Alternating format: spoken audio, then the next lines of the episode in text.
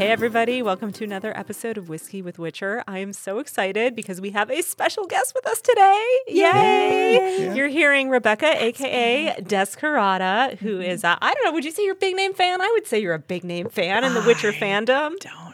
She is a fanfic writer. She also does these meta deep dives that are amazing. My favorite being your I Can't Believe It's Fanon series. Yeah. Or excuse me, I Can't Believe It's Not Fanon. Right. Hence the reference, yes. But welcome. I'm so excited to have you. I'm excited to be here. I'm curious, does I Can't Believe It's Not Fanon, do they still sell I Can't Believe It's Not Butter? Is that still a thing? I think it's a reference that our Gen Z listeners are like, what? Yeah, probably. It's probably showing my age because I tend to use the I Can't Believe It's Not fan meme, and then I also use the Jonathan Frakes memes from That's Not True or That's True. Do you guys remember that? Jonathan Frakes? Like, you know, I'm not doing myself a lot of favors by using like some niche memes here. But I'm having fun, and that's what counts. That's all that matters. Yeah. You know what? It's a good time, but I'm so excited that you're here. Thank you. Yeah, we're going to nerd out. We're going to talk about fandom and Witcher. And you have an encyclopedic knowledge of the books. In some ways. Yeah, so I'm really excited to just talk to you about that as well. But Tim, before I just totally geek out and like praise Rebekah with oodles and oodles of love, is there anything that you want to start with or discuss before I steamroll you out of this conversation entirely? Do you have love for me? You made me a margarita, so I do have. Right, we're off on a good. I did make margaritas. Yeah, we're drinking margaritas, which is very exciting. Which is, we don't normally, exactly I did offer to drink whiskey. I have. I actually don't. It's not that I don't like it. I don't think I've ever drank it. I've been a bartender in Mexican restaurants, and this is what I know. And I said, "Hey, what do you want me to do?" And Valerie said, "Whatever you want." So I made some spicy margaritas. Shows up with a beverage, we're not going to turn them down. Yeah, like twist my arm, man. I mean, it's nice to have someone else who has a little Latino blood here. There we go, Caucasian. We're diversifying, sort of. Tequila. That's all the diversification. The great uniter. Yeah, the great uniter. But Valerie, why did you think? You know, you've been wanting to have Rebekah on the podcast for a little bit. Like, how did you discover Rebekah and why is she here? And then I'll let you guys discuss. Because I'm rad. Yeah, I discovered Rebekah on Tumblr, where I hang out. I know Tumblr is alive, guys. Hey, all the Reddit refugees are coming to Tumblr now. It's a good time. Some Twitter refugees. Yeah, we're suddenly back, baby. Oh, people are there. Right? There is sort of porn again. There's some tags you have to like market, but it's kind of back a little bit more than it was. Yeah, but so I had discovered you through Witcher fandom on Tumblr, and as I mentioned in the intro, you do these amazing like deep dives into canon. You've read the books. How many times now have you read? Three times through. I'm a little obsessed. I love it. Yeah. And then because you've read them, you have this encyclopedic knowledge where you're picking apart like really interesting, hyperfixating on the things that I love, like maybe Jaskier and Geralt's relationship or Ciri. Yeah. And it's just, you do these great like meta deep dives that I really, really love. And then on top of that all, you write fan fiction. And as we've previously established on this podcast, I do love myself a fan fiction. Yes, because I mean, we were talking about it earlier and it's like sometimes people really think you have to do one or the other. Yeah. That either you're a shipper or you can actually engage with the themes of literature and that for some reason people think you can't do both. Right. But guess what? You can. You can obsess over canon and then you can light fire to it. You can do both. You can be, works that way. And I love your deep dives too because they're just the detail that you put into them and the literary criticisms that you bring. It's so, sometimes Tim and I joke that we're like, we're just just taking over here, whatever. Like they're so intelligent, so well written out and I just love them so much. Yeah, I mean, I do have to say it is like I can do the psychological profiles. I can do the relationships. I can do a lot of stuff. I mean, there are still things. I mean, these are incredibly, incredibly dense, long fantasy epics. Mm-hmm. There are still things that I cannot fathom. Like, if you gave me $1 million, could I explain everything about Lora Doron and all of the elven lore and the Conjunction of the Spheres? Maybe not. But if you ask me about a specific character's trauma and dreams for the future and how they feel about a specific other person, like, yes, I can marshal all of the, I can pull the quotes and we can talk about it, So while there's still a lot, I'm sure I will read them many more times over. I do really love and get into the parts that I've managed to synthesize so far. Yeah, and it's funny. I was talking to Tim about this when we were doing our Blood Origin season, about how there are certain things, like me too. If you ask me like the deep dive canon lore, I'm like, oh, fucking know how that, I don't even know what that name is, whatever. Yeah. But then like, does Meldoff have a beard? No, Meldoff cannot grow a beard, as is stated in episode 2 and blah, blah, blah. Yeah. And it's just like, I don't know why I know that. I just think that's interesting. You know, that's what I gravitate toward. I mean, that's art, that's stories, that's media. Yeah. Because she's the best in Blood Orange. Meldoff is the best, Meldoff is the best. Yeah. And then, like, oh my God, love her. But also, I mean, there should be so much there, and there's so much complexity, and there's so many layers that we all get something different from it. Yeah, we all cling on to and glom onto something different. Yeah. And then the best part is getting together and talking about what we loved about it, and it's going to be different for everybody, and that's kind of the fun part. Well, speaking of what you loved about it, I would love to talk to you about just like how you got into Witcher fandom, what drew you to the series, like what's your origin story, and the quest that is Witcher. I have an origin story. Yeah. I'm like superhero.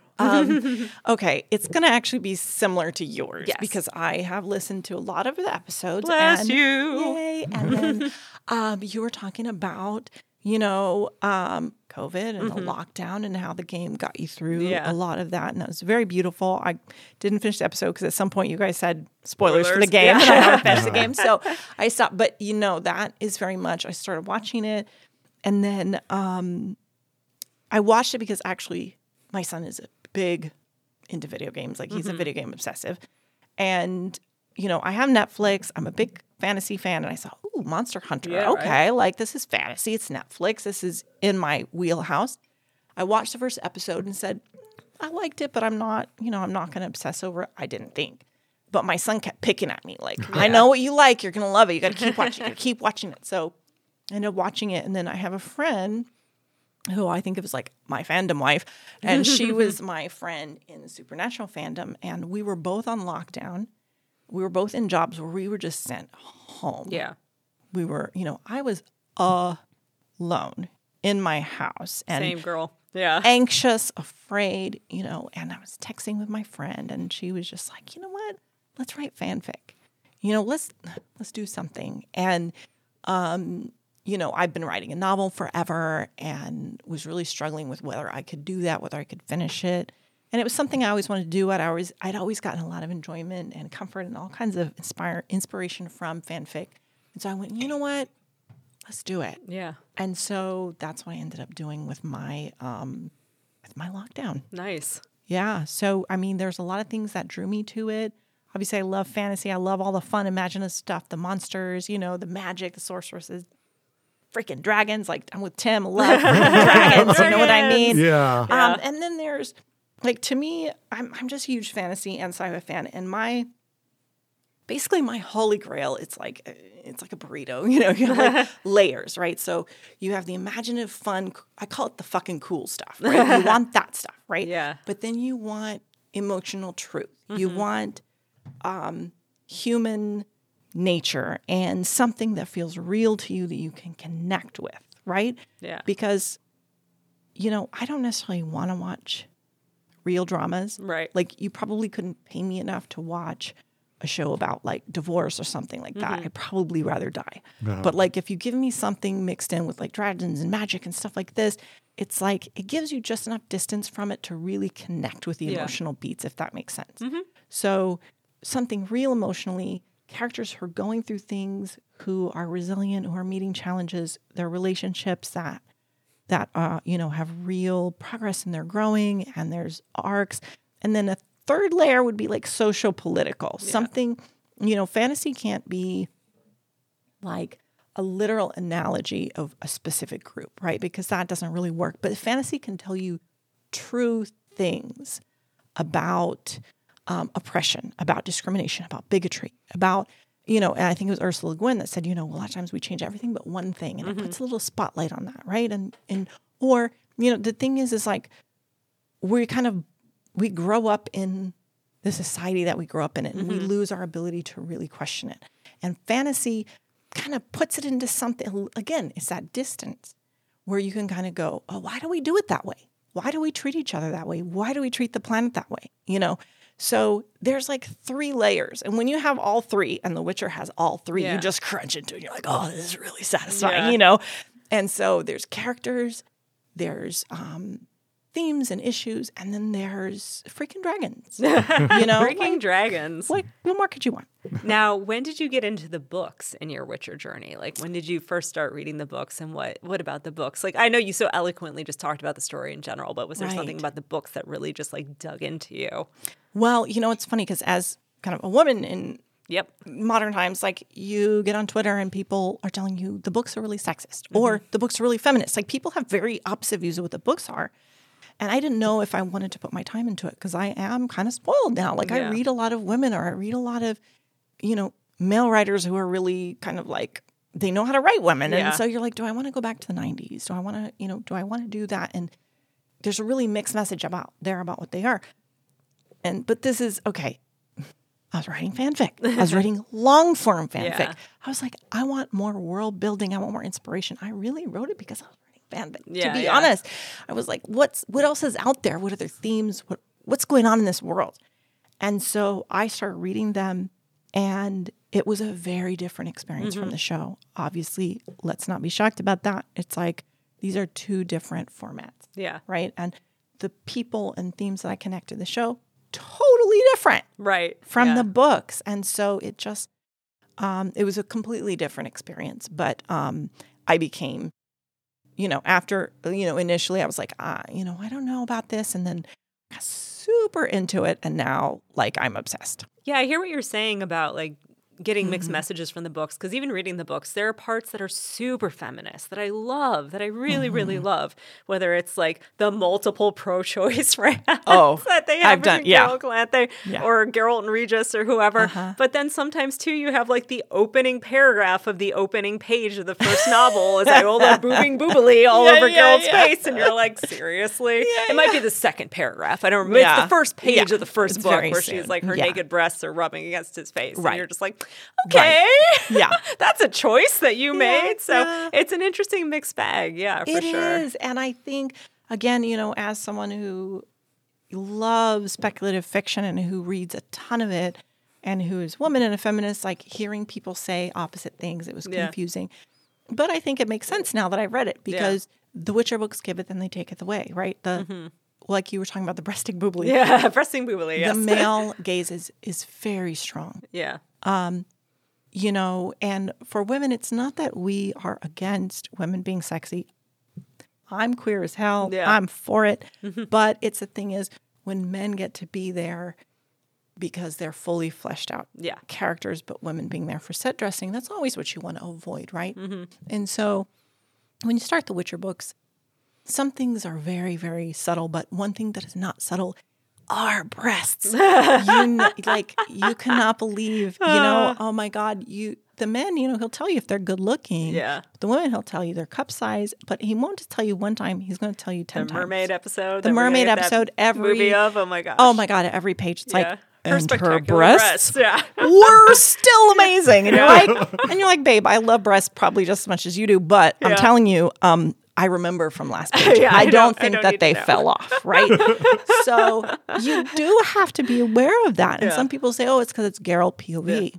Well, it's also in Ciri's POV. And some people are like, oh, she's bisexual. Yeah. Oh, it goes beyond that because there's so many POVs in these books. There's so many POVs. So many. And I do believe, there's no denying that, the male gaze. And there's a lot. And also there are people, and I want to do a whole video on this, but there are people who simply don't want to read anything where there's a lot of misogyny. Right. These women face a lot of misogyny in this world. So if you just don't want to deal with it, you don't want to read about it, that's legitimate and that does happen. But I will say that it is very explicitly feminist and pro-choice in many, many ways. I mean, I really appreciated, speaking of the misogyny, how they handled, like, he goes on a tangent about sorceresses and how sorceresses stop aging very young and they have to look young and hot for all eternity, but then the men get to be in their 40s before they start and they get to be distinguished. And I thought that was a very, like, apropos little tongue-in-cheek reference that Zukovsky was making. Like, look at that. That is a little feminist moment right there, I mean, there kind of buried in the text. There are so many. And the thing is, as subtle as he is with some things, he's not subtle about bodily autonomy. Yeah, for sure. In general, Geralt, the Witchers, they don't have bodily autonomy when they're young. Yennefer, and then, you know, it's almost looking at the camera when they're like, oh, and by the way, abortion is a sacred right of women. Right, yeah. So, and then you have so many complex female characters, and we will probably talk about Milva at some point. Yeah. But so many characters that, I mean, there's a lot of characters you read in women's books where you go, oh, man, couldn't write that because you really think a woman has a good viewpoint on this. But his female characters, they're very specifically female where you go, oh, shit, I relate to that. They're brilliant. They're multi-layered. Mm-hmm. You will not get better female characters really anywhere. Yeah. So the thing is, if you're able to get past certain things that might be tough, if it's not something you want to deal with, there's a lot of sexual assault, there's a lot of misogyny. But if you're in it for the long run, if you go through the whole adventure, this stuff matters. Yeah. Ciri matters. Yennefer matters. And these female characters are absolutely astonishing and exceptional, and I love them all, and I'm grateful for them. Yeah, for sure. Once again, beautifully stated. I'm like, oh my God, you're classing up the joint so much. Oh, stop. It's like, oh, she's bringing this gravitas to a podcast. Intellectual discourse. What? You want to talk about doo-doo, Tim? You want to talk about doo-doo? You haven't gone to those episodes yet. Tim and Sean go on a whole thing about the name doo-doo, and it's the level of humor you're expecting. I mean, I guess since this is my my turnabout is fair play. I want to know about this I can't believe it's not Thanedd. Oh, okay. And like, what is that? First of all, what is for those of us who are not big into the fanfic community, that sort of thing, which is this side of the table. What is fanon versus canon? Like, Valerie's kind of explained it and it's come up. But I, just to get it on the podcast, what is it? Okay, well, I'll give you an example. One thing that you mentioned in one of the episodes, when season 2, when Geralt and Istrid are traveling together, Geralt stops and pets the horse, right? Mm-hmm. So Geralt loving horses to that extreme is really fanon, to be honest, that made it into The Witcher Netflix. Because if you read the books, he loves his horse. He's a good person. He's decent to animals. He's not that into horses. Do you know what I mean? Like, he tells Milva to kill horses in battle, and Milva's like, the horse didn't do anything. Yeah. Really, Milva's the horse enjoyer. Yeah. He's kind of the world's okayest horse dad, right? But that's kind of, people read it, and they go, gosh, he's a good person. He loves animals. Oh, it's so cute when Geralt loves horses. Yeah. And so it's like kind of something that fans come up with, and it sort of integrates and becomes a part of it, or maybe it doesn't. And in sort of our queer female corner of the fandom, we have our own fanon that kind of jumps in, and we kind of go, we like that. Mm-hmm. We have Round Robin, actually, and the Kaer Morhen hot springs. We've all decided there are hot springs. Everyone has unilaterally decided that there are hot springs under Kaer Morhen, that everybody has sexy bath time in, and it's just a thing, and every single fanfic writer includes it. Right. There's no hot spring. So why would there be hot springs? Round Robin started it, and then people just glommed onto it. So it's just stuff that the fandom latches onto and goes, we like that. That's fun. We're going to include that in things. Yeah. What was the other thing you told me about, like, Lambert in the game? Lambert. Oh, Lambert and Aiden. Yeah. Yeah. We kind of go, oh, yeah, he's not dead, and also they're boyfriends. Yeah. So, or he is dead, and Lambert's very sad about it.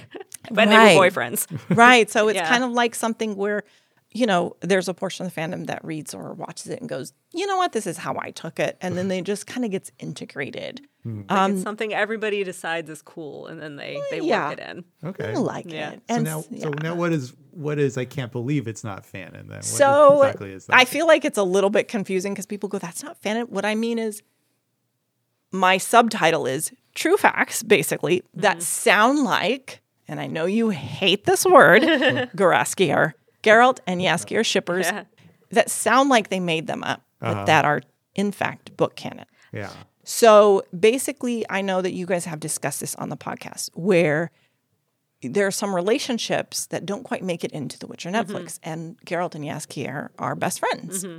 Like, they're super best friends. Like, they travel together. They share beds. They share clothes. They're like, they like argue like old married couple, right? Like, it's a really important relationship. Doesn't really make it into the show, at least not yet. And so a lot of the fans I found were like kind of frustrated by that, right? So I felt like I'm kind of filling a little niche, which I didn't realize was there until I posted my first one, which was actually, keep guys watching Hexer. What's that? Yeah. Right. I need to watch that. Where I posted... I have a list of them all. Yes, I just did a master post. And basically my first one was, you know how you guys all write fics about Geralt rescuing Jaskier from kidnappers and like slaughtering everyone in sight to save him? Well, it does happen in the books. So a lot of things fic writers came up with to fill in those gaps really happens in the books. Yeah. So that post was really successful and people were like, we want more of this series. So I started doing it. I'm like, okay, well, they also share a bed. They also share, they pool their money. They are very protective of each other. Geralt defends him. He defends Geralt. There's so many things that happen in fic that people came up with. They had no idea were in the books. You have Geralt plays it cool, but secretly loves dandelion singing. Yep. Yeah. So like so many things that people went, oh, you know, I think they're really like this with each other. And you're like, guess what? They are. And so, you know, there's a lot of people who haven't read the books or maybe won't because, again, it's a lot of epic fantasy books. Yeah. Not everybody is going to be able to get through all of them or want to because, you know what, there is a lot of really triggering, difficult, dark stuff in there. A lot of child abuse. I mean, it's tough as it gets later. So I'm like, okay, well, this is the service I'm doing and extracting, you know, those fun parts and letting people know about them. I love this series. It's super fun. Thank you. The deep dives that you do are really interesting. Thank you. Yeah. It's a good time. I'll just send Tim some more of them and make him read more. Get Tumblr, Tim. So I like what is I guess that's what I find interesting is this sort of relationship like with fanfic and fandom and like this fanon from people who seem to kind of take and pick what they want from the actual canon. And I guess like to me that's from my old like wizened. Hey, we're about the same age, I'm sure. So don't wizen to me, okay? I think we are, and I actually kind of like that too. There's like Gen X represent here, right? But yeah, you know, from my perspective, this approach to fandom, like to me, it's odd to think of something where it's like, okay, if I'm a big fan of something, Witcher being one of them, but not the only thing. I have a lot of things I'm a big fan of. I just love the universe. I love the world. I love everything. Now, that doesn't mean I love every story. Like I'm a big Batman fan, and obviously I don't love every single Batman story or comic ever written. But like I like who Batman is. I like his rogue galleries. You know, I like who The Witcher is. I like, in this case, it's a series of novels. Like if I didn't like those books, the story overall, certainly, maybe some characters, some subplots aren't my favorite, but overall I like far more of it than I don't.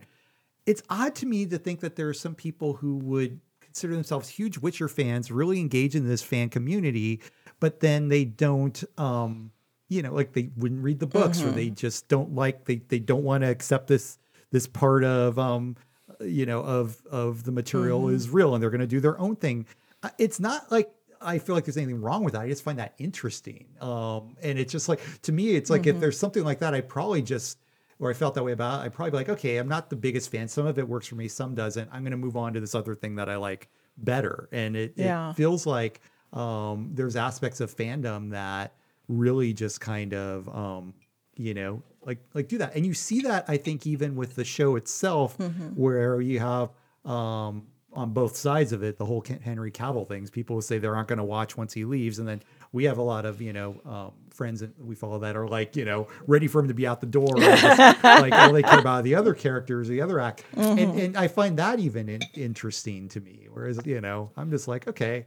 Whoever wants to play Geralt, I'm good. Just keep making this show. Hey, I was campaigning for Gillian Anderson to play Geralt, but no one was listening to me. Like Gillian Anderson could do anything as far as I'm concerned. Literally anything. I know, right? She could do it. Well, she's a fucking chameleon. Well, I think ultimately stories serve people. People don't serve stories, right? So the stories are there for us. And in this case of The Witcher, we have the games, we have the books, we have the Netflix show. We have RPGs. We have the Hexer. We have a musical. So the idea that someone has to be a fan of all of them to really be a fan is silly. I haven't I've told you I've played 1% of the games because I don't have access to a gaming thing. I'm not worried about that. Yeah. I can enjoy whatever I enjoy from the books, from the shows, whatever. So I think it's beautiful to have such a wide variety of canons to choose from. There's also Gwent. There's I mean, there's everything. Gwent. So it's beautiful. Yeah, that whatever resonates with you, whatever matters to you, you take from it. And there are people, Tim, who actually only love the fanon. Yeah. They actually just stay in fanfic because there are tropes there that resonate with them, that they love, that comfort them or inspire them or whatever. They've got no... Our biggest fandom writer has never engaged with canon. And this writer writes the most juggernaut stories that people love. So there's no rules. There's just our little hearts and our little what inspires us and what we love. Yeah. No, it's interesting to me. I don't know that I'll 100% fully understand it, but I hear what you're saying. Yeah. Like what you're saying, makes sense. But it's just like I don't think I would ever fit in fandom that way myself. Well, for me too, I'm reading the books in part because of this podcast, and I do genuinely I would have eventually read them regardless. Yeah.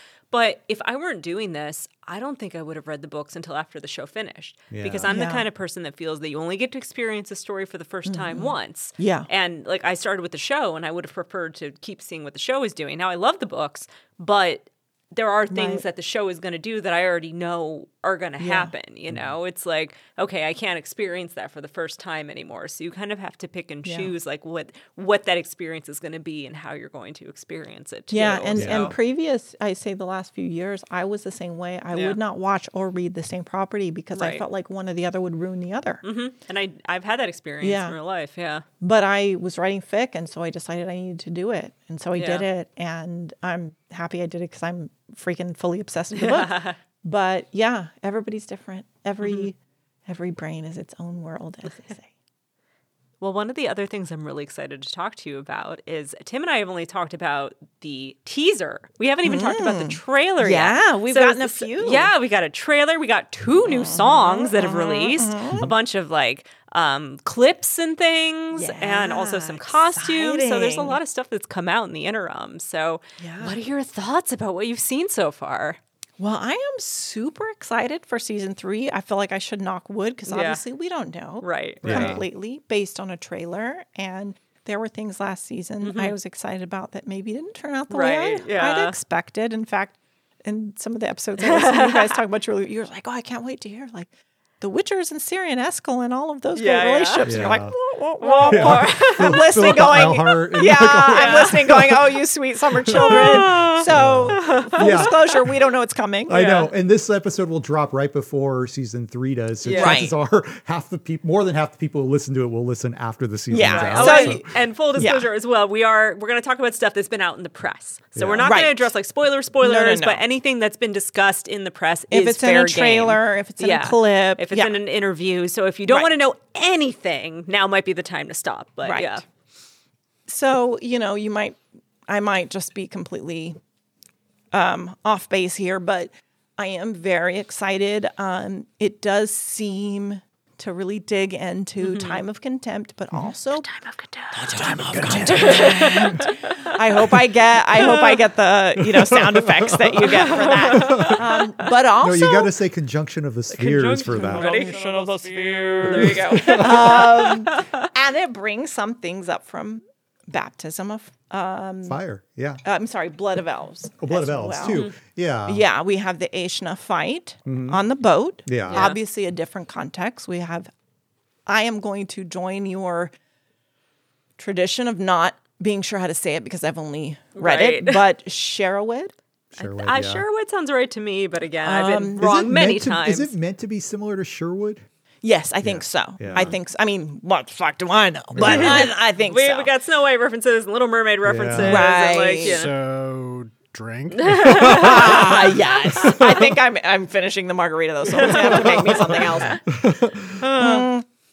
So I think that's super exciting. I made a little list. I don't know if I'm going to go through it. I'm excited. The things I'm super excited besides that. Let's start with your list. Okay. First of all, Ciri becoming... the little Witcher girl that we all know and love. I know she's a little older in the show. She is.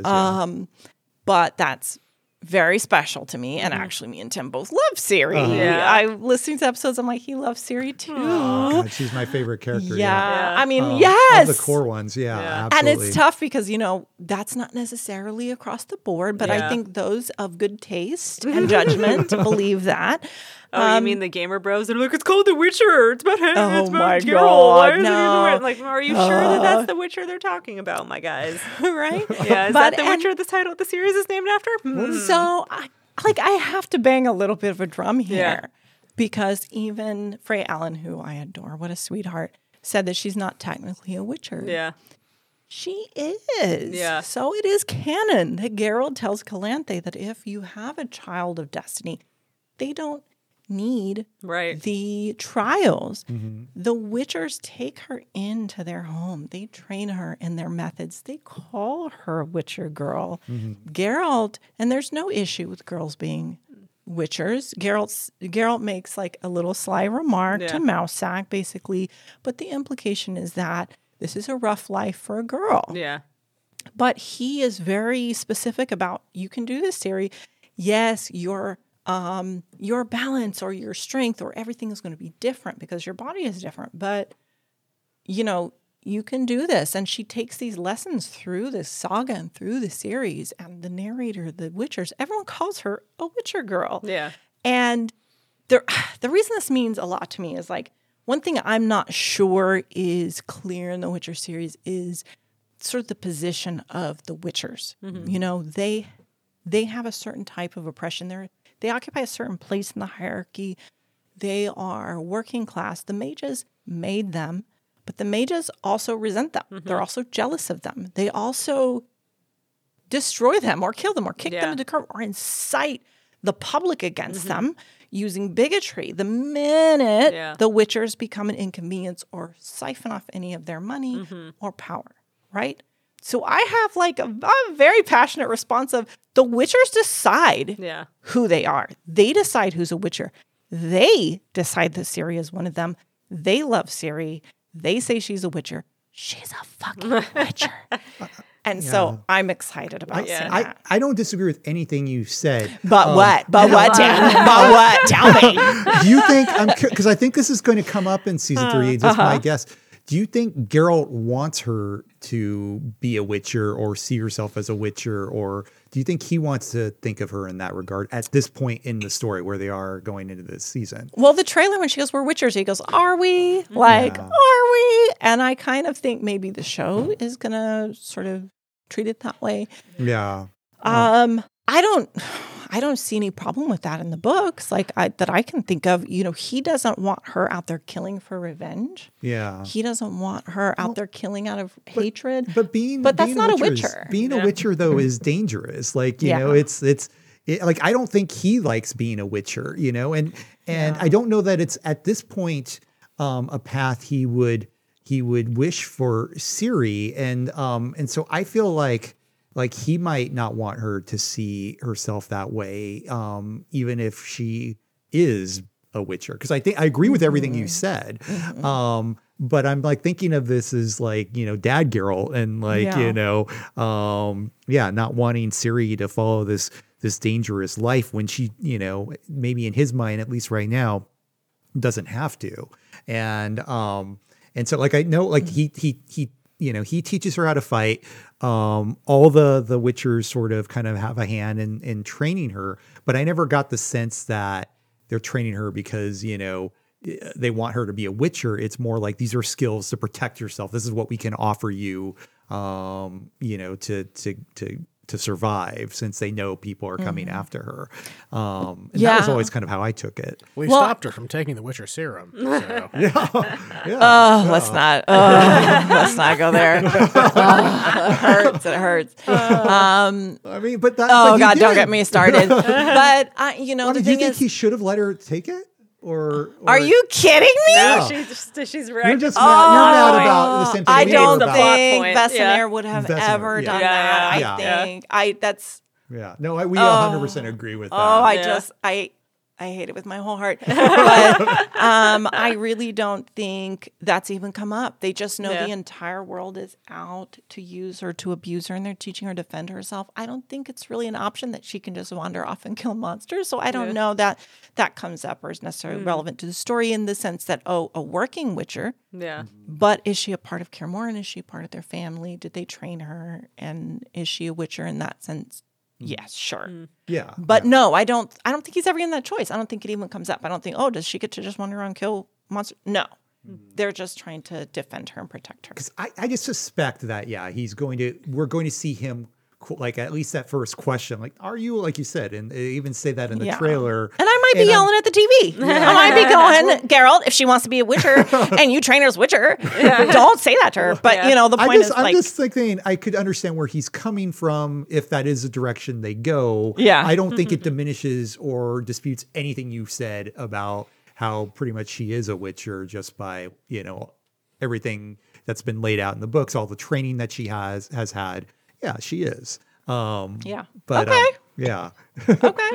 So I validate that. I love badass series. Yeah. Also, the other thing to keep in mind, though, is she's probably pretty skilled at this point, but she's not as skilled as ultimately she has to get. Like she's but when people go, process. Oh, she's not a real witcher. She's not as skilled as them. Really? When they first finished the trials before they were skilled, were they real witchers? Yeah, no. Like skill is not what makes a witcher. Yeah. Witchers decide what makes a witcher. Yeah. And the thing is as she goes through it and she tries and she fails and she tries and she fails and she goes through pain and she goes through heartache and she goes through she's wounding. About to go through some real shit. I don't think people who haven't read the book realize how much shit she's about to go through. But at every point she calls upon the lessons, the guidance, the love from Kaer Morhen, and that is what helps her in the end face her challengers, face her fears, face her enemies. Like that is the core of who she is, also with Yennefer, obviously,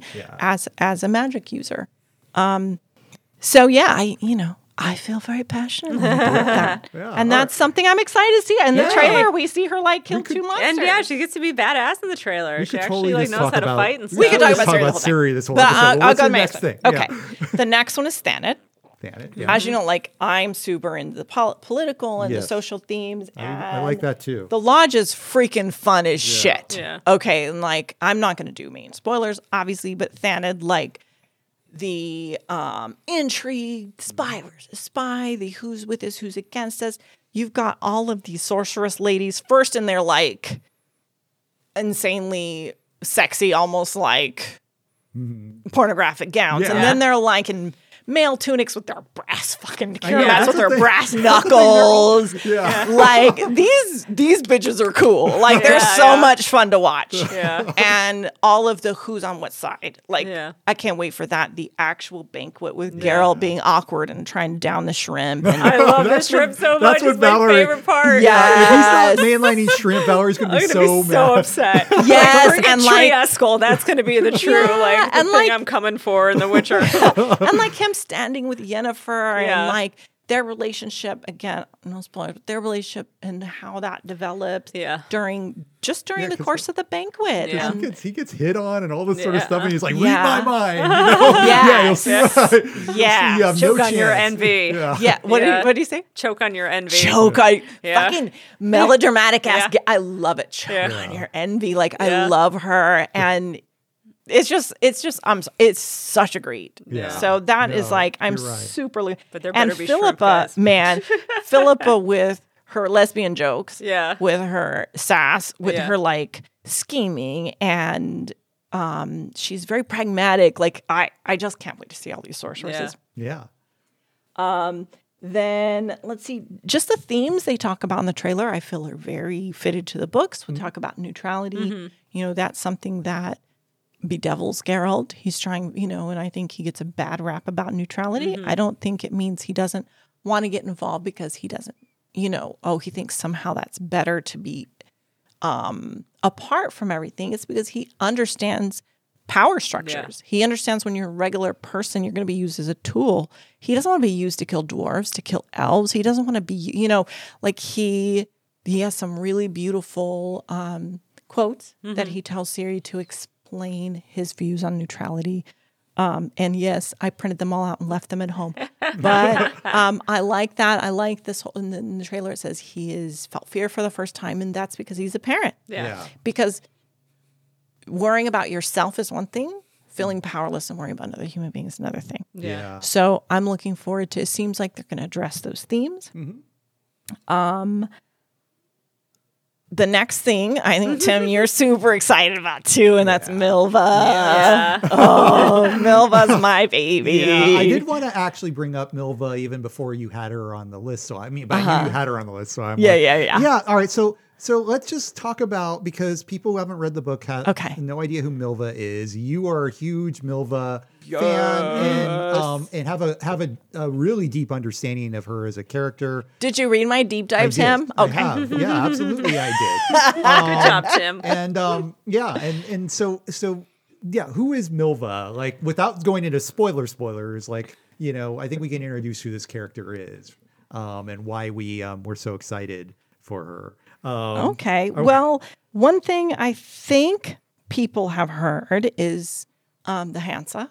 Mm-hmm. That is something a lot of book fans are looking forward to. Mm-hmm. And that is a group of friends that Geralt gathers as he traverses the continent to look for and protect Ciri. Mm-hmm. Milva is a member of this Hansa. So Milva is a woman who... she's born in very rural circumstances. And I think because I grew up, like my dad's family's from the Ozarks, I grew up in South Carolina, like foothill to Appalachia, like I sort of will glom onto someone who's like a mountain, same with Eskel, right? And her father taught her archery. And then she got a stepfather who abused her. And she basically attacked him to defend herself, ran off before she could find out whether she killed him or not. So she ran away from home to protect herself, became like an itinerant sort of hunter in the woods, but was harassed and bothered by a lot of the royalty, the kings in the area. She ended up finding protection from the Dryads in Brokilon, who sort of took her in. So she knows the woods. She knows the forest. She's a guide. She's the best archer probably on the continent, at least humans. Mm-hmm. Okay. She nerds out about arrows and fletchings. I don't know anything about archery, but those scenes where I'm like breathless, you know, I'm like I'm just, and I feel like it's one of those characters as a woman, I'm like, wow, he really wrote not just a great character, but that's very relatable for a woman. At least for me, like when they're in these, they pass these areas that are war-torn, and she sees women who have been assaulted or harmed, and you see that she really associates domesticity, setting up a home, possibly marriage, with vulnerability, with danger. The way she's decided to survive is to stay on the move, to stay in the woods, to be independent. And she meets Geralt, and obviously I won't spoil the arc, but at first she's really pissed off. Yeah. Like she can't stand him because Eithne, the Dryad Queen, asks her to gather intelligence for him because she is a guide. No one knows the forest like her, so she helps Squirtile get where they're going. She also leads men who are looking to kidnap or capture Dryads to their deaths. Like she is there helping the non-humans, partly because she feels a debt to Eithne, but partly that's just what she does. Yeah. But she doesn't actually get involved in politics. Yeah. She will help guide you, but she sees politics the same way Geralt does. Mm-hmm. And she mistakes him for that kind of man at first because he wants her to gather intelligence. But that's because he loves Ciri, he loves Yen, and she actually thinks he wants to marry Ciri at first. She thinks he's endangering her life because he's one of these people that wants power. He's one of these political operators. She freaking hates him. Mm. And she resents him and she yells at him and she's really mean to him. And then when she sees him kind of crumble, she's like, oh, holy shit. And she just backs off. Yeah. She sees that he loves Ciri and she becomes devoted to him. So like, I don't know, she lives in my heart. You know, like I freaking love her.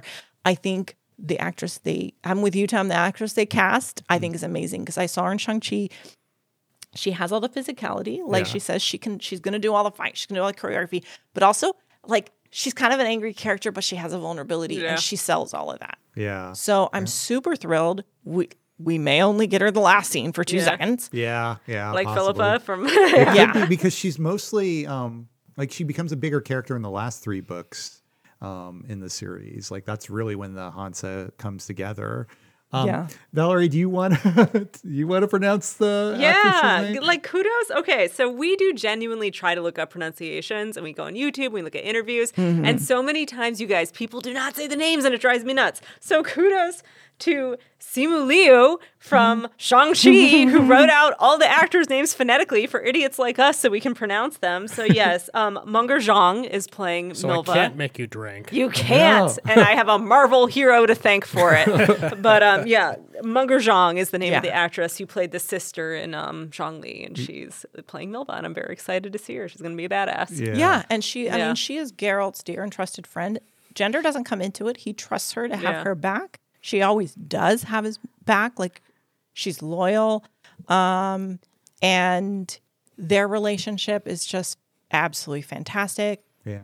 We've talked about shipping, and I have seen some people who think that she has unrequited feelings for him. I'm not in that camp. See, I kind of thought maybe she did, but I wasn't sure. I think it's to the point where the author leaves some of her angst a little bit complex. If you want to interpret that way, you can. I don't think you have to. Well, don't they cuddle or stuff like that, or do things like that at one point? He comes and talks to her, but I'm afraid to talk to it. Yeah. I have to do a lot of spoilers, which I don't want to be. But I do think in those scenes, you can interpret a lot of different ways because she has a lot of angst about femininity, about herself as a woman, about herself as a possible mother. And she has a lot of angst about politics and men and power. And there's so many ways you can, if you want to interpret it, you could probably fit in the romance angle if you want. I personally don't. Yeah. Regardless, even if it's there, to me, it's a very small and not particularly relevant part of her character. Yeah, no, I'd agree with that too. Yeah. So, I'd agree with that too. I did think maybe there was something there, but it's just like it's a thing, and and it feels like they quickly move. Oops, they quickly move past that. And I do think that in the story they kind of fake you out. Yeah. You don't know at certain points why she's acting the way she is, and you can read a lot into it, and then later you find other things out. So I almost think you have to read it a few times to kind of even come up with an interpretation for it. Yeah, interesting. That might be true. But all right, so we could probably talk about Milva the whole episode. We could, and I love that you love her as much as I do. Did we get through all everything on your list? No. The other thing is, we're going to meet. We're going to get Yennefer and Ciri. As we know in the books, they have a mother-daughter relationship that really, it surpasses in some ways even her relationship with Geralt, and we haven't seen that yet. I don't know if we can get there from where they left it after season 2. I know, yeah. But I'm looking forward to anything at this point. I'll take the crumbs.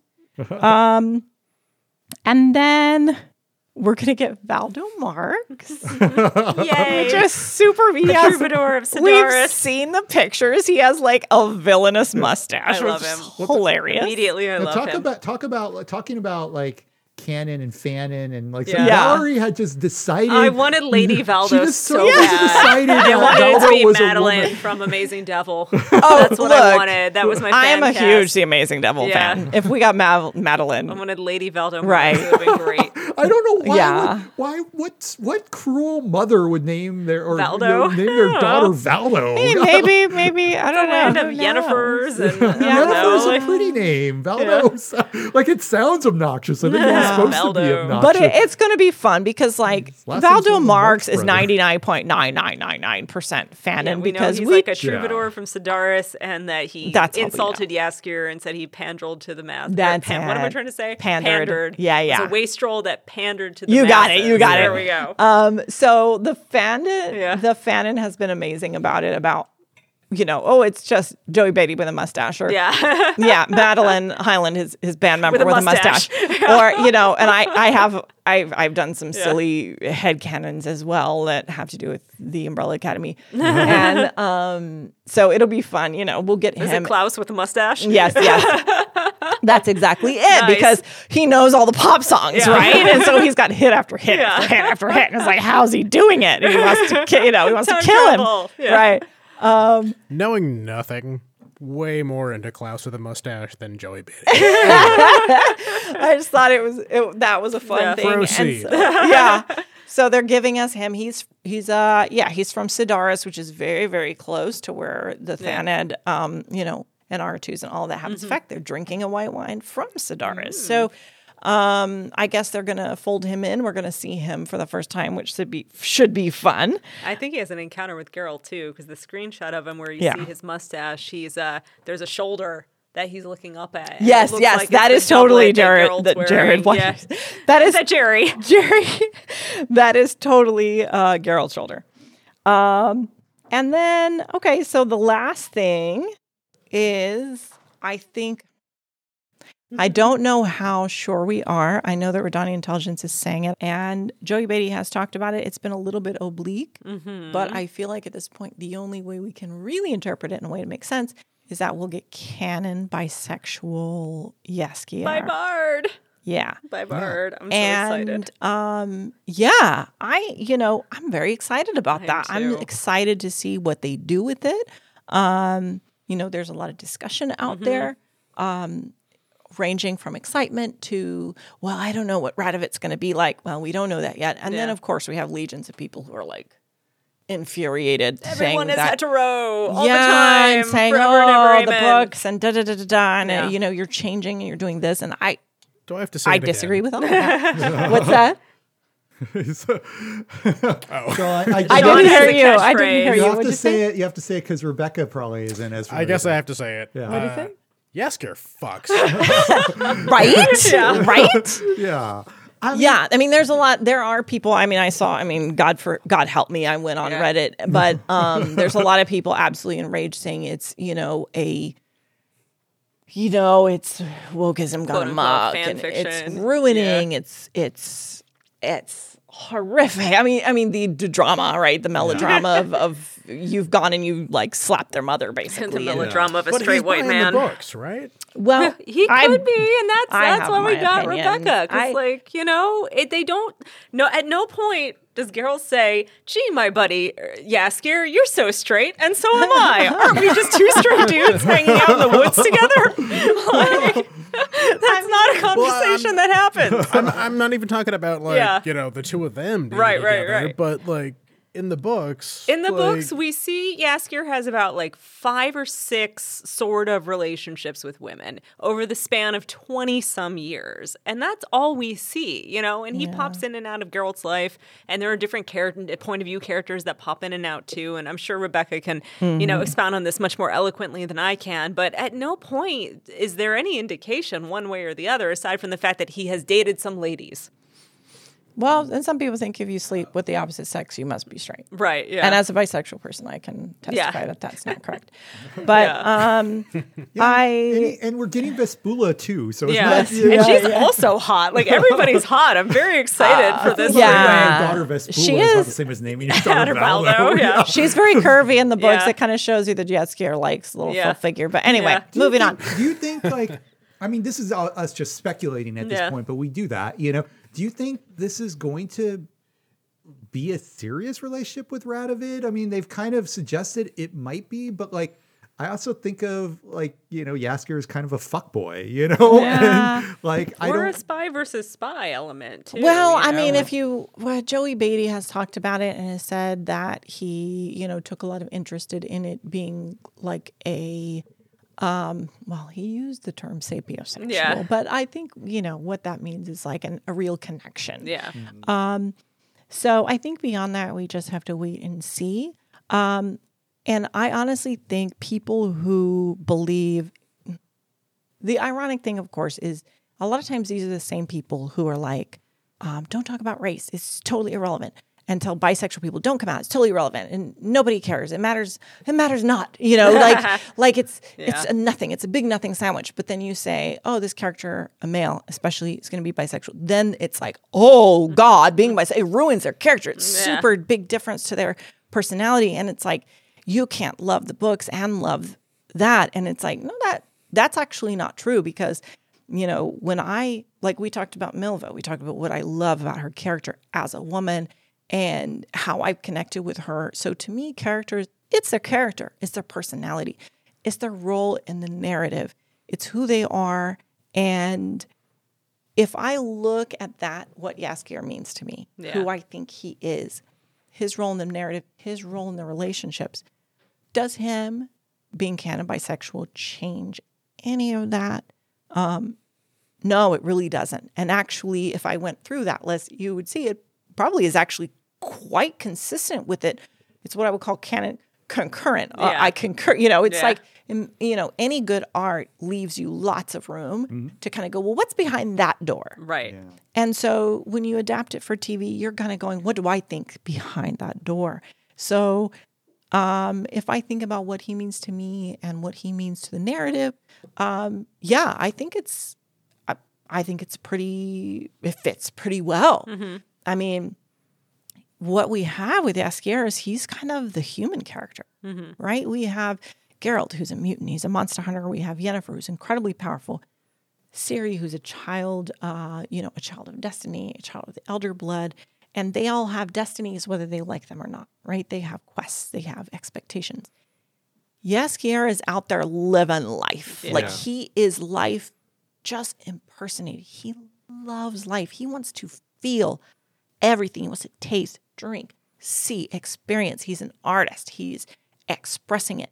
And pretty much any story you see with superpowered people has a human friend or companion, right? Angel had Cordelia. I know you watched Angel. I did watch Angel. Daredevil, has Karen and Foggy. Yeah. This is an important role because it anchors the story. It reminds you all the time that the heightened character is heightened. It reminds you what they're fighting for. He is like that, but times a million, right? He is curious. He touches, tastes everything. Like, Geralt in the books is always having to grab him by the belt or grab him, come back, right? He wants to ask. He wants to know everything. He asks questions long before it stops being socially acceptable to ask those questions, right? And he's like, no, I want to know. I want to know. And he tells Ciri, poets, we say the things that other people are not able to say. Right. And part of that love of life is love of his friends. Love of human beings. His superpower is loyalty. And I mean that in the sense of people will be like, oh, Jaskier's a coward, right? Because he's like, help me, Geralt, save me. He'll screech whenever there's trouble, right? But is he a coward really? He's the human being, right? We would all love to think if a god or someone, the Wild Hunt comes down on us, we're going to summon all of our, we're going to be super butch and we're going to fight him. We'll probably go, Geralt, help me, and run, right? He's that human. Yeah. But then this is how I conceive of Dandelion, okay? When it comes to his level of courage. Okay. Dying is for ugly people. You know what I mean? That's just the case. And heroism is for fucking Geralt. Yeah. Do you know what I mean? Yeah. Whenever someone's in trouble, I honestly find it very endearing where he's like, Geralt, Geralt, aren't you going to do something about this? Yeah. Like in Baptist of Fire, when that girl they were saying was a witch or whatever, he's like, Geralt, and Geralt's like, God damn it. He wants Geralt to come and save the day. Yeah. But if you notice, when Geralt is in actual legitimate trouble, this little bard loses his fool mind. Yeah. He will run into the fray with a fucking broom. And I won't tell you about that scene because that's too much. But he will be terrified. He'll be practically pissing himself. His teeth will be chattering, but he'll do it. He'll do it for Geralt. He'll do it for his friend. And we know that's really the definition of courage, right? Being scared and doing it anyway. So, that's the heart of him. Yeah. You going to tell me that being bisexual changes that in any way? Do you think bisexual people can't be passionate or interested in life? Or loyal, or any of those things that matter with him? And I'll say I mean, you're fucking wrong. So, like, let's just see it. Let's check it out, you know? And I'll be honest, when people say they think he's straight, Ob will be like, go back and watch the show again. I know. Because they've left, they've left room for that since the beginning. And I will tell you that Queer Bee, we saw him. The minute we saw him, we're like, he's ours. Yeah, I'm excited. I'm really excited for it. And for me too. Like, just having read the books, getting to see different things and different interpretations is super sexy to me. Like, I really want to see them do, you know, I want to see them honor the story as well, but I like it when they diverge and do different things. Sometimes it doesn't work. Sometimes it really works. Yeah. And it's just exciting for me to have like that different that different path. And I think, so we actually discussed this as far as the trope of Jaskier and Geralt's relationship. Yeah. And I really think, because they're like, what about the books? Even in the books. Yeah. When I'm like, are we serious about him being straight? Yeah. Are we serious about that? Are we? Because, we have this trope of like the super promiscuous man, right? Yeah. Who's super slutty, sleeps with women. He never has feelings for any of them. And in the books, the minute he looks away from them, he forgets about them. Mm-hmm. They're not relevant to him. And then he has this best friend who he's utterly emotionally devoted to, who says, and this is a quote from the books, I belong at your side. Yeah. You want me to care about those flings.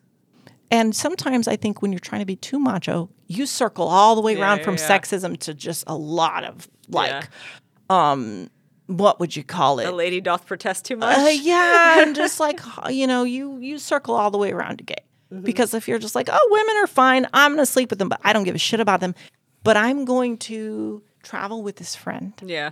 I am going to share a bed with him. I am going to pool my money with him. I'm going to be so devoted to him that I'm going to overcome all of my fears. And you want me to say there's no possible way to interpret that through a queer lens? You're good luck convincing me of that. Because that, to me, is a trope that is very rich for that kind. And it, like I said, any good art gives you so many layers that you can explore. And I think that's perfectly valid. I do, too. So I had one last question I wanted to ask you about season 3 without going into spoilers. So I want to try to limit what we go into here. But I am just kind of curious because I also read your tweet thread about the rats. Oh, yes, the rats.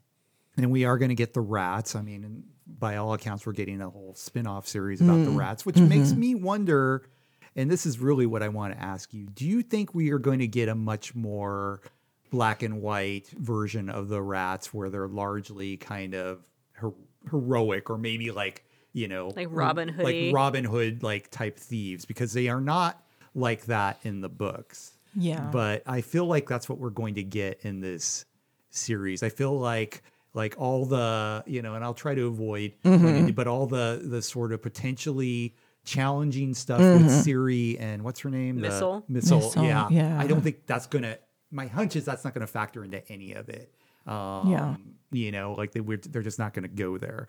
I may totally be wrong. Obviously, I don't know, but like it feels like you don't do that and then give them a show where they're supposed to be the protagonist and we're supposed to like, you know, like them. So I don't, you know, that's my hunch. I'm curious what you think. If you think they'll go there, or you think they'll kind of simplify them and you know. I agree with you because you think about the kind of show they're making. Yeah. Now, would I love to have like a prestige TV, super like the kind of writing that, you know, I like to watch where it really gets into the nitty gritty? We don't, that's not what we have. Right. Yeah, no. We have an action adventure series because that's what Netflix wanted, because the kind of things that I like aren't necessarily for a mainstream limited audience. Yeah. So they can't. Yeah. So you've seen that they've taken out already certain unsavory things, whether it's sexual assault. They've taken away rape. They've taken away cheating. Yeah. There's a long laundry list of things that they've taken out of the story. And some people don't like that because they're like, well, you should engage with it. But the thing is, with the format of what they're doing, they're not going to engage with it well because that's not the kind of show they're doing. So I would rather them not do it. Yeah. I know that the kind of shows sometimes that I really get into that take you know, episodes and episodes just to develop characters and to really dig in. They're not doing that kind of show. Yeah. So if you're not doing that kind of show, I think it's better to not do that kind of show because if you go into the darkest, aspects of the rats, you better do it with a lot of sensitivity, with a lot of nuance. I don't think they're making that kind of show. Yeah.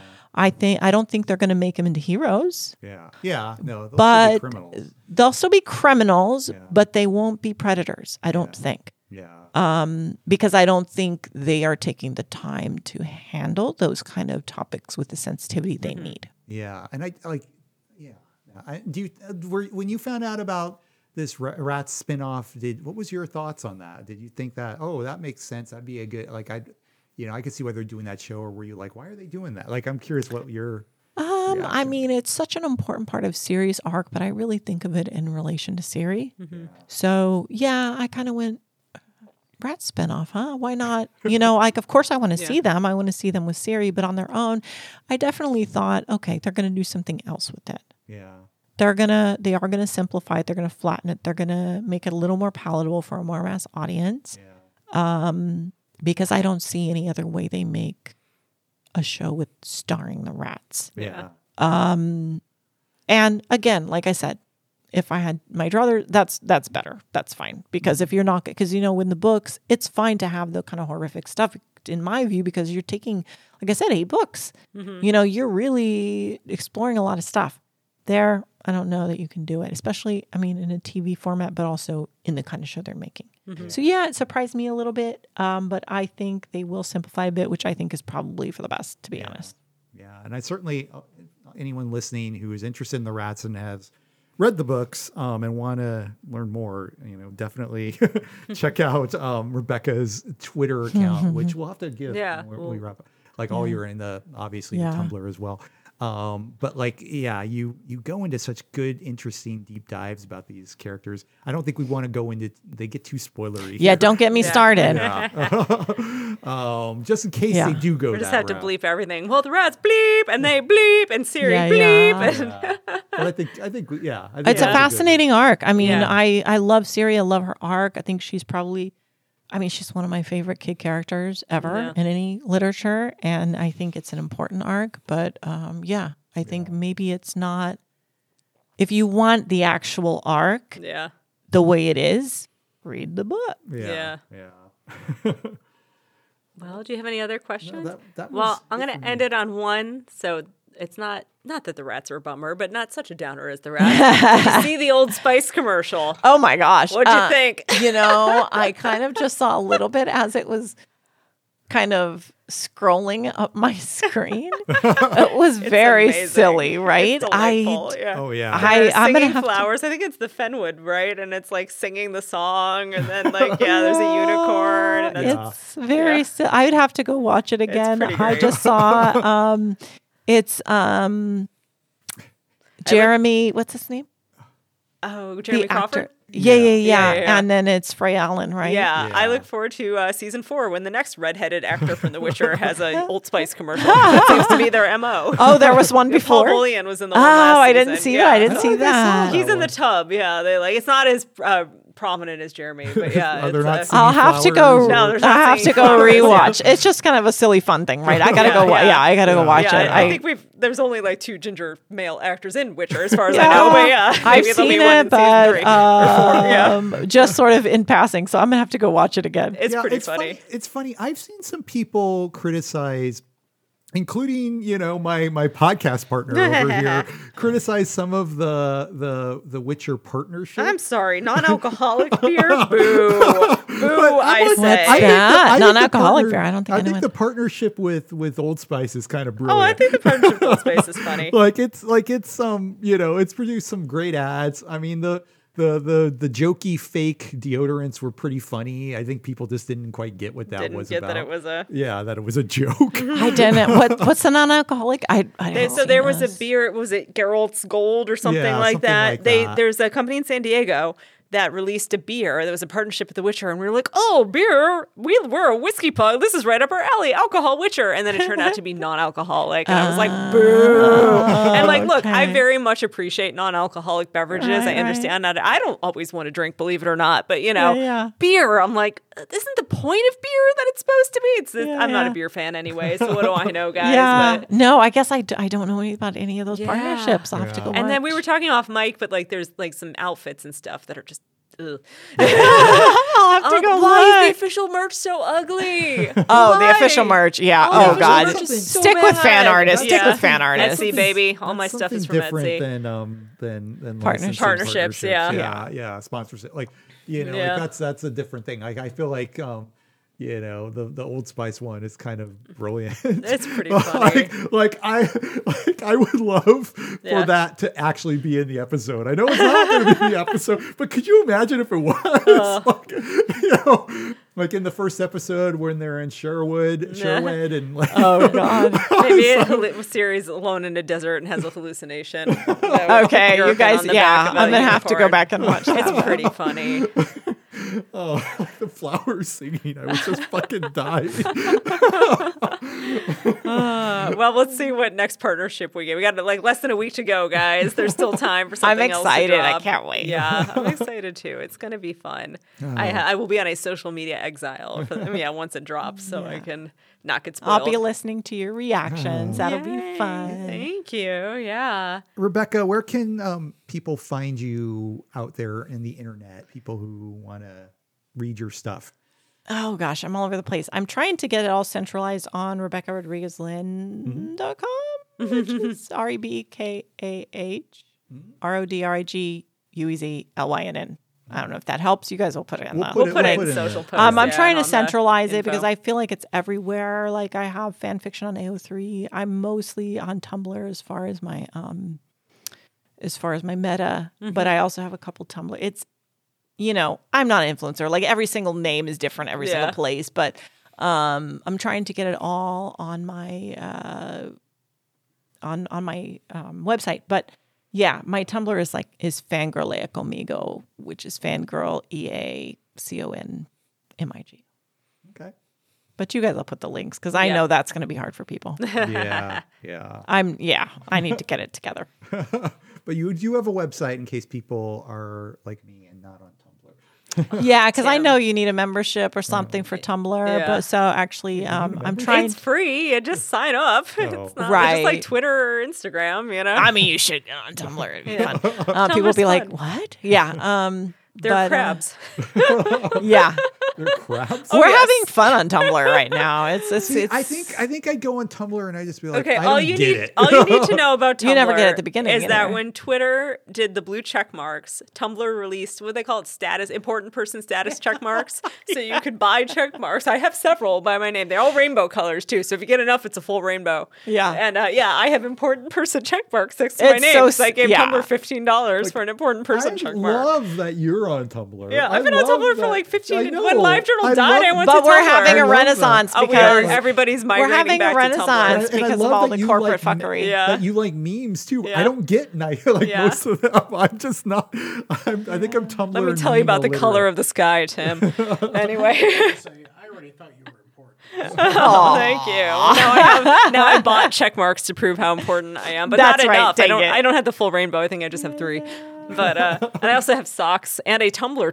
I bought like a water bottle. Nice. That's pink and says we should like totally stab Caesar, which is from Mean Girls. Totally.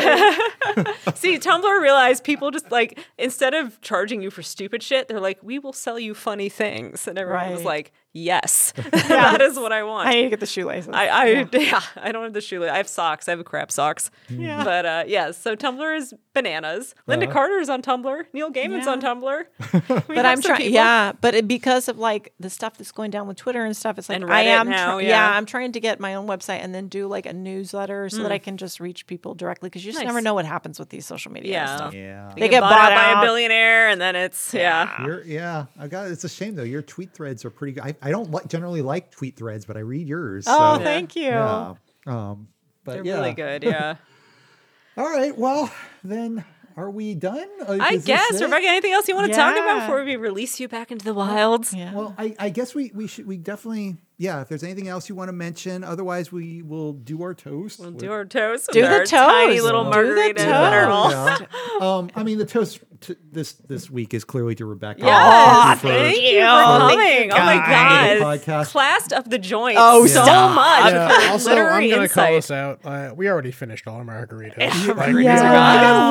I've got one sip. That was enough to at least have a sip. Tiny sip. We were having such a great conversation. We didn't want to break to get more stuff. I'm going to need more, you guys, because I'll be honest, when I'm listening to your episode, it seems like you guys are drinking a lot more than we drank. So I'm gonna request another drink.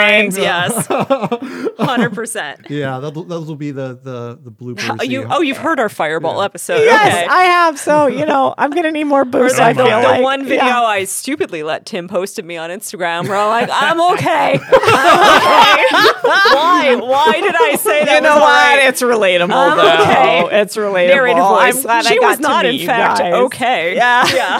All right. Well, cheers, partner. We got just a little bit. Cheers, everyone. Cheers, and I got to meet producer Sean. Yeah. Thank you so much for being on the podcast. Thank you were such a goddamn delight. Oh no! I dropped my glass. Good thing that was empty. Thank you. It was so pleasure. Drinking salt. I know, right?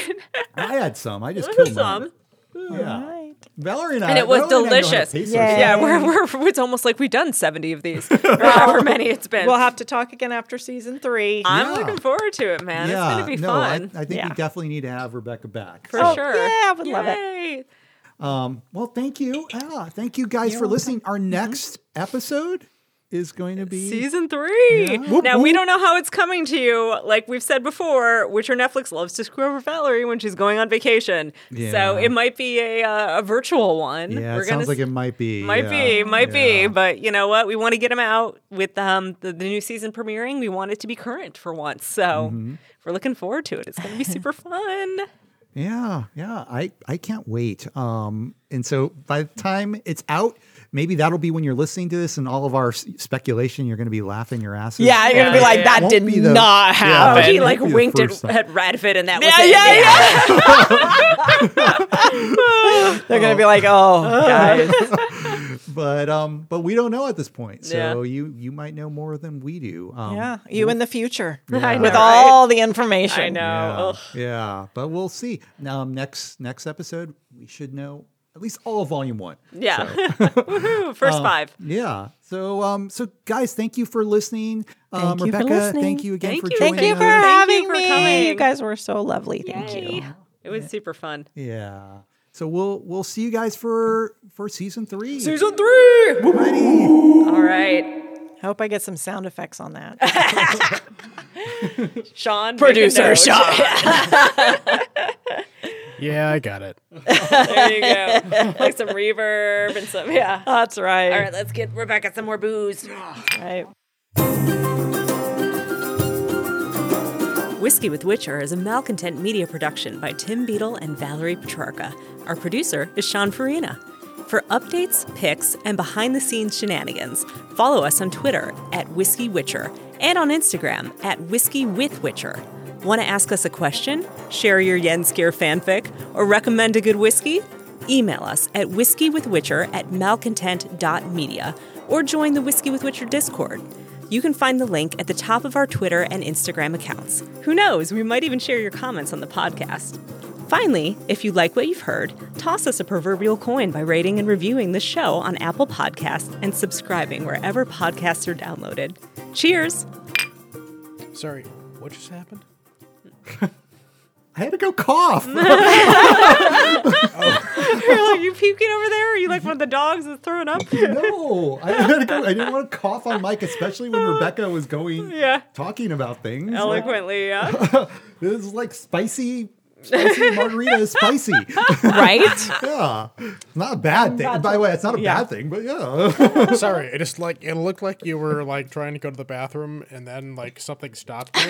So no, I was trying to get as far as you were to go cough so that I wouldn't interrupt things, but now we have. So. All right. Did we stop at a good spot? Sedaris and... Sorry. No, it's fine. I know you guys will edit whatever you need to edit. Yeah.